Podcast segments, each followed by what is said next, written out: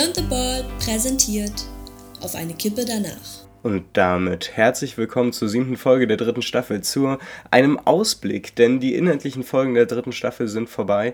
Wir sind die letzten Wochen durchgegangen, wir hatten sogar eine kleine Krankheitspause zwischendurch und wenn ihr es richtig hören könnt, ja, ich höre mich auch schon wieder nasal an, es scheint sich wieder eine Erkältung anzubahnen es ist irgendwie alles ein bisschen furchtbar, da ist man doppelt geimpft und dann gibt es dann doch noch so Kleinigkeiten wie eine einfache Erkältung und ein Schnupfen, die dann dann doch nach einem Jahr wieder auftreten, wo man doch fast gar nicht mehr dran gewohnt ist. Ganz verrückt. Aber so ist es nun mal. Das soll mich nicht davon abhalten, euch einen kleinen Ausblick zu geben, was euch nach der dritten Staffel erwartet. Denn nach der zweiten Staffel meinte ich ja, dass es, wie ihr es auch am Intro schon hören könntet, eine kleine Zwischenstaffel geben könnte oder gegeben hat in, auf eine Kippe danach. Und dieses Format war so ein bisschen eher Brücke als wirkliche äh, Lösung, die mir persönlich auch reicht. Das war vielmehr die Suche nach einem Format, wo man längere Gespräche führen konnte und eben auch tagesaktuelle Dinge mal den Raum geben kann, den sie ja sonst in diesem Staffelformat einfach nicht haben können, weil ihr hört es ja auch immer wieder, die drei Staffeln, die bisher gelaufen sind, sind inhaltlich eher etwas losgelöst, was insbesondere der inhaltlichen Vorbereitung dann auch nützlich ist, aber dafür dann halt eben das Problem bietet, dass es keine Dinge sind, die so gerade in den letzten drei Tagen passiert sind und man sich direkt einschaltet. Ich würde es gerne in diese Richtung bringen, da bin ich ganz ehrlich, vielleicht schaffen, schaff, schafft man das nächstes Jahr, dass man dann vielleicht tatsächlich den Podcast auch in ein wöchentliches Format gießt. Mich persönlich würde das sehr freuen. Das scheitert aber momentan noch an fehlenden Kapazitäten. Ich bin umgezogen, es ist ein neuer Job, das Masterstudium.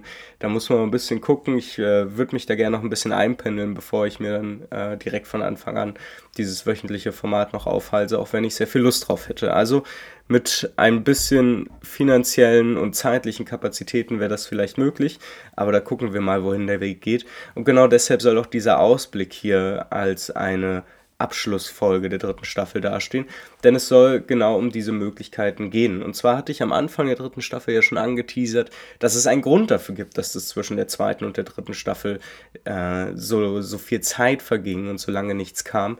Und das liegt ganz einfach daran, dass ein Buch geschrieben wurde, das im Frühjahr 2022 im Papyrossa Verlag erscheinen wird.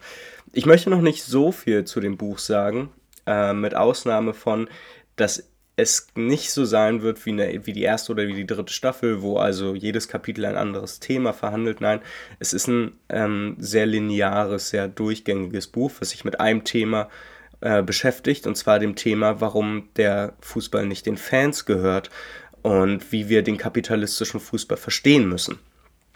Das ist tatsächlich eine Fragestellung, bei der ich dachte, dass sie vor einem Jahr eventuell noch etwas relevanter sein könnte als heute, weil uns vor einem Jahr die Folgen der Pandemie auch in Bezug auf Profifußball noch sehr, sehr deutlich und sehr sichtbar waren. Da öffne ich aber heute Morgen meine Spox-App und sehe, dass ein Fanforscher, und zwar Professor Dr. Harald Lange, ein Interview gegeben hat, wo er tatsächlich versucht, mal so einen Einklang zu bringen, warum die Fußballstadien momentan nicht so wirklich gefüllt sind und auch nicht überall. Und er greift da etwas auf, was wir uns alle, glaube ich, irgendwie vorstellen können. Und zwar klar gab es eine, eine, eine gesundheitstechnische Problemlage. Wir hatten eine Pandemie natürlich und viele Leute trauen sich noch nicht in die Stadien zu gehen. Es ist absolut verständlich, äh, nachdem man anderthalb Jahre erzählt bekommen hat, dass es sehr wichtig ist, äh, dass wir aufeinander aufpassen, indem wir Abstand wahren, indem wir Distanz üben und dem war auch so, aber die Fußballstadien sind eben das genaue Gegenteil davon. Aber es gibt eben nicht nur diesen einen Grund, warum viele Stadien noch nicht ausverkauft oder wieder voll sind.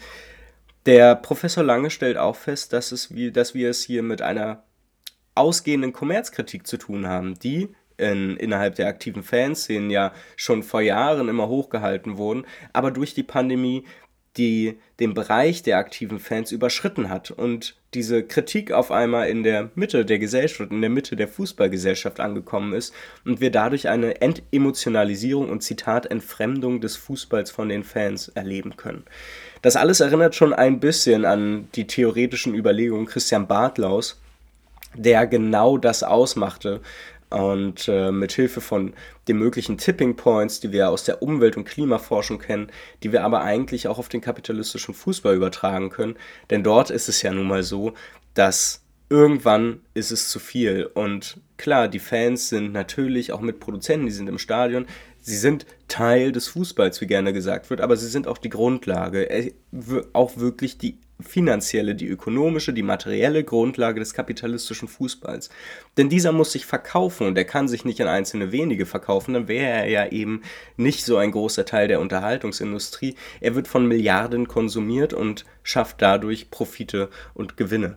Und das Problem, das wir da erleben jetzt, ist das, dass der Fußball überdreht. Die Pandemie hat es allen deutlich gemacht. Die Kritik daran, wie der Profifußball sich mitten noch in der ersten Welle dazu entschlossen hat, weiterzuspielen und die politische Rückendeckung dafür erhielt, das hat doch nicht nur bei wenigen dafür gesorgt, dass man sich deutlich kritischer mit dem Profifußball und seinen Institutionen auseinandergesetzt hat. Ich glaube, dass es dort aber an Theorie fehlt. Wir erleben auch immer noch viele aktive Fans und auch unorganisierte Fans, die mittlerweile zwar diese Kritik auch aufnehmen, aber die irgendwie etwas diffus bleibt. Wir erleben eine Kritik gegen Red Bull Leipzig, einen natürlich künstlichen Verein, der aber eher Symptom als Ursache eines Fußballs ist, der sich eben um die Profitmaximierung dreht. Und ich glaube, dass wir für all diese Kritik, die wir mittlerweile auch erleben, ein Konzept brauchen. Ein, ein theoretisches Konzept natürlich, aber eben auch ein Konzept, wo all der Aktivismus, der im Fußball stattfindet, ohne Frage, eben in etwas gemünzt wird, woraus man politische Forderungen oder utopische Überlegungen herausformen kann, die weit mehr sind als ich will nicht, dass die Ecke von was weiß ich, welchem, welchem Unternehmen äh, präsentiert wird. Genau darum soll es in dem Buch gehen, aber mehr möchte ich dazu noch nicht verraten, denn das führt mich auch direkt dazu, was in den nächsten Wochen und Monaten geplant ist. Ihr werdet in den nächsten Monaten keine vierte Staffel erleben. Das liegt zum einen daran, dass jetzt erst auch erstmal die dritte Staffel beendet ist, ich auch schon auf der Suche nach neuen Themen bin, es aber auch noch einiges gibt, eben worüber wir reden müssen, vor allen Dingen was das Buch angeht. Ich habe gesagt, das Buch soll im Frühjahr 2022 herauskommen. Ähm, es gibt noch kein genaues Datum vom Verlag wir gehen mal davon aus, dass es irgendwann zwischen Januar und März erscheint. Und ich würde euch gerne vorher so eine Art, nicht Sneak Preview geben, sondern vielmehr schon theoretische Vorüberlegungen, die zu dem Buch so geführt haben, präsentieren und die mit euch bereits diskutieren. Einiges wird euch dabei schon bekannt kommen. Und zwar sind wesentliche Inhalte der zweiten Staffel natürlich auch inkludiert, als ich von meiner so von meinem persönlichen Background als Politikwissenschaftler mal gezerrt habe und mir politische Theorien und vor allen Dingen auch marxistische Demokratietheorie geschnappt habe, um anzugucken, was davon kann man auf den Fußball ummünzen.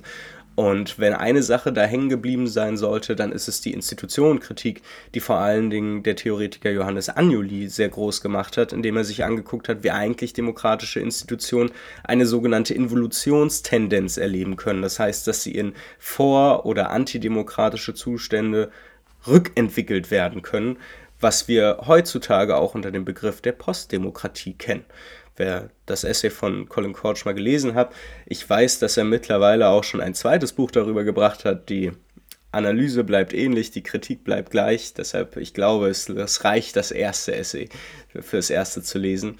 Diesen Begriff der Postdemokratie, den hat Johannes Anjuli als marxistischer Forscher schon in den 60er Jahren quasi etabliert. Und auch wenn ForscherInnen wie Colin Crouch nicht, sich nicht direkt auf Anjuli beziehen, so merkt man doch, dass da eine theoretische, ein, ein theoretisches Fundament da irgendwie gleich zu sein scheint. Auf dieses Fundament werden wir auch wieder eingehen, und zwar in einer vierteiligen Sonderausgabe des Podcasts. Ich, man kann es, glaube ich, auch das Buch spezial nennen. Und zwar wird euch in den vier Wochen des Dezembers jeden Mittwoch eine Folge ereilen, die euch mal 15 bis 20 Minuten in das übergeordnete Thema mitnimmt, warum der Fußball nicht den Fans gehört und was die Fans machen müssen, damit der Fußball ihnen wirklich wiedergehören kann. Und zwar nicht im Sinne einer, wir gucken nicht auf die Spieler, wir denken nur über die Fans, sondern im Sinne eines demokratischen Fußballs, wo nicht wenige über uns alle bestimmen dürfen und darüber, wie der Fußball aussieht, sondern wo der Fußball allen gehört. Wie können wir da hinkommen? Was scheitert daran? Und wie funktioniert der kapitalistische Fußball in all dem.